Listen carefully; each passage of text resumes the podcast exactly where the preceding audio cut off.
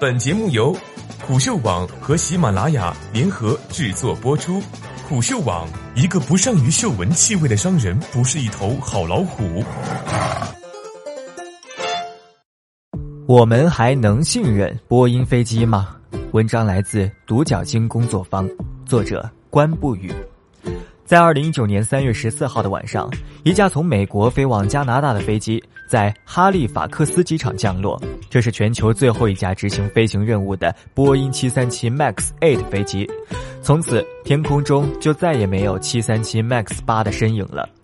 虽然将七三七 MAX 八禁锢在地上的行动，理论上只是暂时的，但是许多航空专家却预测，可能七三七 MAX 八再也没有机会重返蓝天了。二零一六年，波音在全球举行盛典，庆祝它度过了一百年的辉煌岁月。而在国际市场上，它唯一的劲敌空中客车正节节败退。很快，它将会成为势无匹敌的航空帝国了。埃航空难是多米诺骨牌倒下的第一章，还是波音帝国众多危机中的平凡一个呢？无论如何，对于空难的恐惧都无需过分强调。飞行仍然是人类最安全的出行方式之一。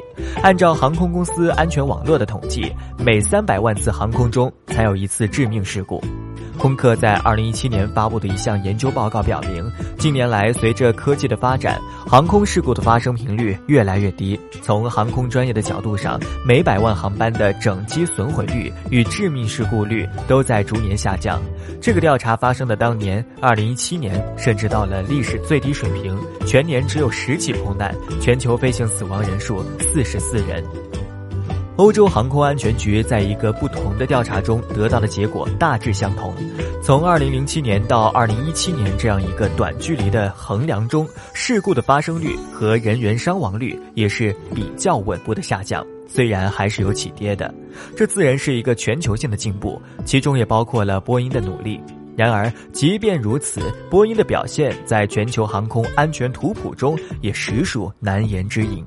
波音在二零一六年的一个调研报告中所显示的数据，统计一九五九年到二零一六年的空难中，它的机型在整机损毁率中也是属于突出的。我们在后面的事故中也可以看到，这并没有包含在空客出现之前的数据，而统计最近这二十年的情况，航空数据网络给出的结果也大致相同。以下的数据则可以看到，波音的机型中仍然有在安全方面表现异常突出的。在现有发现的统计中，从来未曾有过死亡记录的机型包括空中客车 A 三八零、三五零、三四零、三二零 NEO、CRJ 七零零、九零零、一零零零、波音的七幺七、原麦道九五、七八七、七四七八、庞巴迪 C 系列。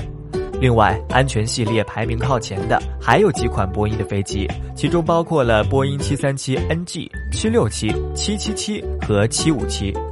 如果一个长时段的数据分析还无法了解实际的情况的话，那么2018年 IATA 的全年航空安全报告很能说明问题。二零一七年的航空安全是全世界的巅峰。二零一八年，如果不是因为俄罗斯的一起事故和马来西亚失航的七三七 MAX 八事故，它将会是航空史上另外一个美好的年份。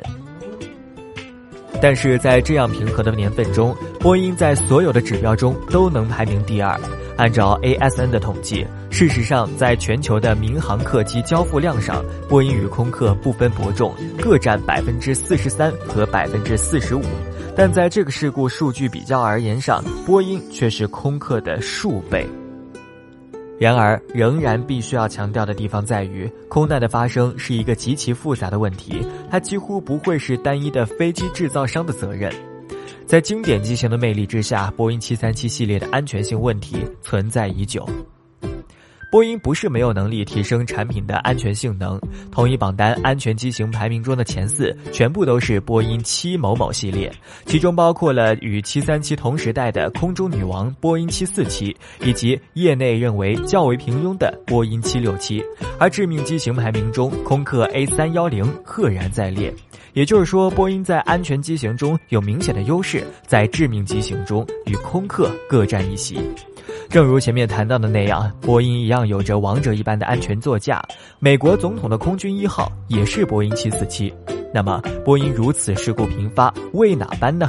同样一个公司出产的飞机，难道是真的龙生九子吗？Max 系列却不是波音的新一代产品，而是最畅销737系列的一个改进版，甚至可以说这是波音公司为了应对和空客的竞争而采取的一个快速争夺市场的运作。在中国的机队构成中，窄体机是鲜明特色。二零一八年第一季度的数据表明，中国民航机队窄体机占比达到百分之八十二。所谓的窄体机，也就是单通道的飞机。七三七和 A 三二零都是窄体机的主力机型。如果值得特别提出的话，中国民航机队的扩张中，波音七三七 MAX 占有很大的比例。此后，波音还在中国开展了大量转包业务。七某某系列八十年代之后生产的每一个机型都有中国部件参与，而中国的波音订单更被外界解读为中美关系的晴雨表。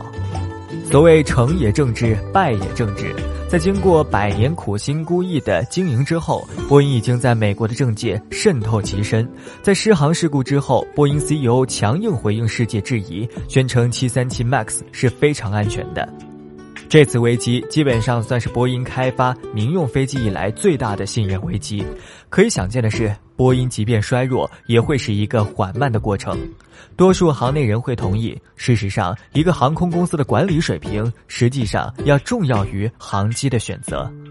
新加坡航空十九年来没有任何航空事故，维珍澳洲从来没有航空事故。